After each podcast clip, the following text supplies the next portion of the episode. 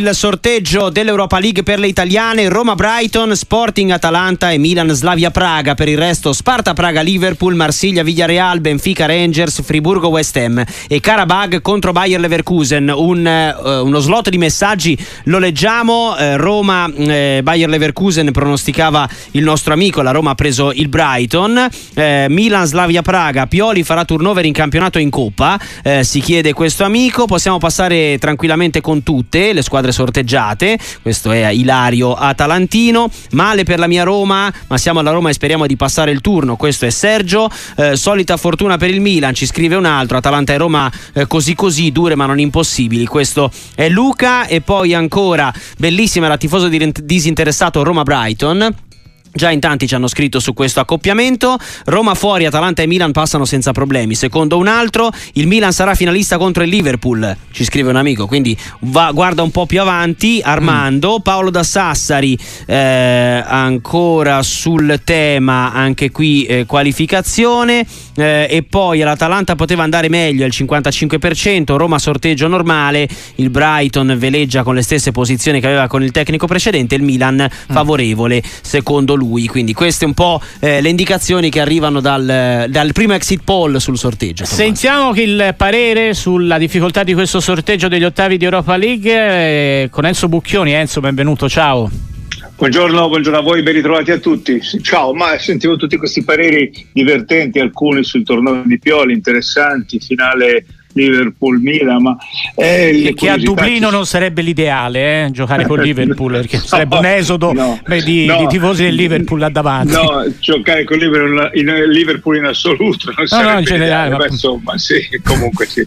Eh, ma guarda, sorteggio difficoltà posso dirti media, mm-hmm, eh, perché del d'accordo. Milan stiamo parlando lo Slavia è una squadra che ha buona fisicità, ma insomma lo Slavia con il Milan, eh, se il Milan è concentrato, ovvio, mh, mm, eh, però poteva andare molto molto peggio. Sì. Lo stesso discorso posso fare per l'Atalanta. Lo Sporting era nel girone dell'Atalanta, l'Atalanta ha vinto eh, a Lisbona, quindi esatto. voglio dire eh, in pratica poi il ritorno finì 1-1 eh, perché l'Atalanta controllava poi era un periodo in cui l'Atalanta non aveva la continuità di rendimento e il livello di rendimento che ha raggiunto poi nel corso dei mesi quindi anche qui poi lo Sporting eh, tecnicamente buono ma ha fragilità questa squadra soprattutto nella fase difensiva. Ecco quella che eh, alza un po' il livello delle difficoltà secondo me è il Brighton ma non per la qualità del giocatore del Brighton che è una squadra media. Eh, è, è, è, l'arrivo di De Zerbi il ritorno di De Zerbi in Italia le, questa è la Roma contro De Zerbi e questa è la partita se volete delle tre più intriganti perché ha tutti sì, questi sì, temi attorno. Dubbio. De Zerbi è l'allenatore del momento, eh, si parla addirittura del Barcellona, sarebbero stati suoi agenti a Barcellona, eh, c'era chi l'accostava anche a Real Madrid, in un futuro eh, l'eredità di Ancelotti mi sembra strano perché il Real gli allenatori giochisti, chiamiamoli così, eh, n- non li amano tanto, ma comunque è un allenatore che tutti vorrebbero in questo momento De Zerbi. E ha trasformato una squadra normale, il Brighton, in una squadra vera tant'è che la prima volta che fanno le coppe eh, gli inglesi, ce la portata di Zerbi nella loro storia, non erano mai entrati nelle coppe. Quindi io credo che poi lui conosce molto bene la Roma, conosce le dinamiche eh, italiane in toto e questo sarà uno scoglio molto molto molto importante per la Roma, dovrà dare il meglio perché tecnicamente la squadra della Roma è più forte, però lì eh, De Zerbi ti può fare il trappolone. Sì, poi c'è la seconda partita in, in casa del, del, Brighton, De Zerbi contro De Rossi, sarà anche da questo punto di vista una partita interessante perché anche la Roma c'è un allenatore che sta facendo molto, molto bene, bene, sulla panchina giallo-rossa, ieri una vera... Io sono pro... polemico, la Roma ha un allenatore. Eh, sicuramente ha, ha, ritrovato l'entusiasmo. ieri... di prima è, ormai è un personaggio. No, no, certo, ieri ha ritrovato anche l'entusiasmo dei tempi migliori. Eh. La eh partita certo. di ieri, la vittoria a eh, rigori, certo. è stata una festa vera per la Roma. Certo. Secondo me non ha pescato bene neanche il Brighton, ma tutte le italiane sono sempre energie... difficili. No? Non a caso certo. siamo in testa al ranking, quindi eh, sicuramente anche per lo Sporting Lisbona non è andata bene l'Atalanta, è, è difficile. Però sì, Roma-Brighton no, è, la certo. più, è la più intrigante delle tre partite Enzo anche perché comunque eh, di fronte hai, lo dicevi bene, una squadra che non è più una sorpresa, il calcio inglese, però eh, eh per la Roma è il vero passaporto, no? se vuol vincere l'Europa League deve, deve, deve, buttare fuori una squadra come il Brighton, perché non c'è dubbio. Eh, questo è l'esame dopo il Feyenoord che già era un esame, insomma non è... È una partita a 50 e 50 secondo me Enzo. Sì, sì, certo, ma guarda, l'energia che prenderà la Roma dai rigori di ieri sera secondo me è tanta. Sì. Eh, una, un abbrivio importante. In certe partite eh, ci ha avuto fortuna no, però ti dà un'energia. Il passare il turno in quel modo lì eh, ti dà consapevolezza. La Roma sulla carta, ti dico, è più forte del Brighton, non c'è sì. dubbio. Eh, dal punto di vista tecnico, ritorniamo al discorso datemi Lukaku e Di Bala, poi eh, c'ho, ora c'è una, una, attorno una squadra che sa anche giocare a calcio, sa cosa fa, eh, i movimenti, tutte queste cose che possono soltanto crescere in alcune settimane perché eh, l'allenatore è appena arrivato, De, eh, De, Rossi è appena arrivato, quindi voglio dire eh, la Roma può crescere, è la, è la favorita, però io ritorno sul discorso del Zerbi perché eh, questo, Brighton è una squadra che ha messo in difficoltà chiunque uh-huh. eh, mhm. nel, in Premier.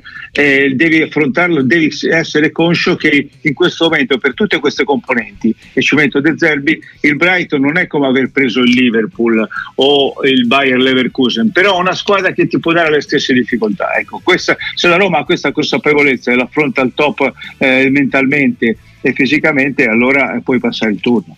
Enzo, eh, guardando anche alle altre partite, c'è un interessante, secondo me, Marsiglia-Villareal, che penso sì. sia una delle partite più interessanti anche dal punto di vista del... È arrivato dietro al Brighton nel girone, perché Brighton ha fatto un sì, girone eh, 5, 4 vittorie, un pareggio e una sconfitta che è solo 5 gol presi perché molti pensano no, che De Zerbi comunque gioca molto allegro, difesa, invece in Europa ha preso sì. pochissimi gol.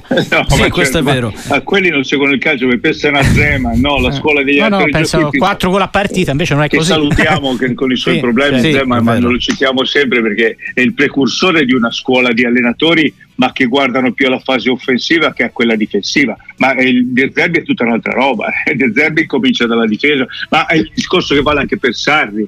Eh, Sarri è un giochista, brutta parola, ma Sarri la prima cosa che fa è insegna a difendere i giocatori. Ricorderete cosa ha fatto con Koulibaly eh, trasformandolo, quindi eh, attenzione, eh, il, il, Brighton difende molto bene. dicevi giustamente, ma era la prima partecipazione in Europa, sai, il, arrivare in Europa quando non hai dietro una storia come non aveva il Brighton, un po' di timore te lo, te lo dà sempre, eh, l'esperienza che ti manca, eh, però ripeto, hai ragione hai ragione, Marsiglia Villarreal è una partita intrigante, due squadre che non stanno andando benissimo, però eh, hanno dei picchi, hanno cambiato allenatore, eh, l'ultimo purtroppo ci dispiace per Rino eh, Gattuso, eh, Gattuso sì. al Marsiglia, però lì c'è Aubameyang, ad esempio per dirti un, un attaccante eh, di grandissimo livello, livello, poi si porta dietro due squadre che hanno una storia e quindi questa hai ragione secondo me è veramente il Liverpool facilissimo con lo Sparta eh, anche il Bayern me. credo col Karabakh non abbia problemi sì. eh, Nagorno Karabakh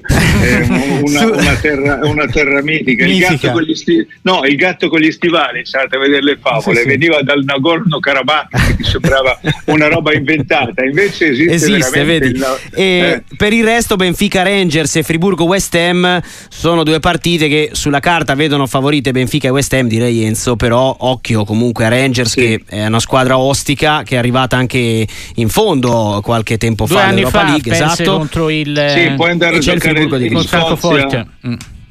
andare a giocare in Scozia è sempre complicato stadi dove veramente lì quando dici c'è il pubblico che eh, lì incide il pubblico, il Ranger è un pubblico caldissimo, hai ragione, Benfica è una squadra che non sta attraversando un grandissimo momento. In Europa soprattutto. Visto, sì, ma abbiamo visto un Benfica ben più forte negli anni scorsi, un po' è cambiato E la solidità del Ranger, attenzione.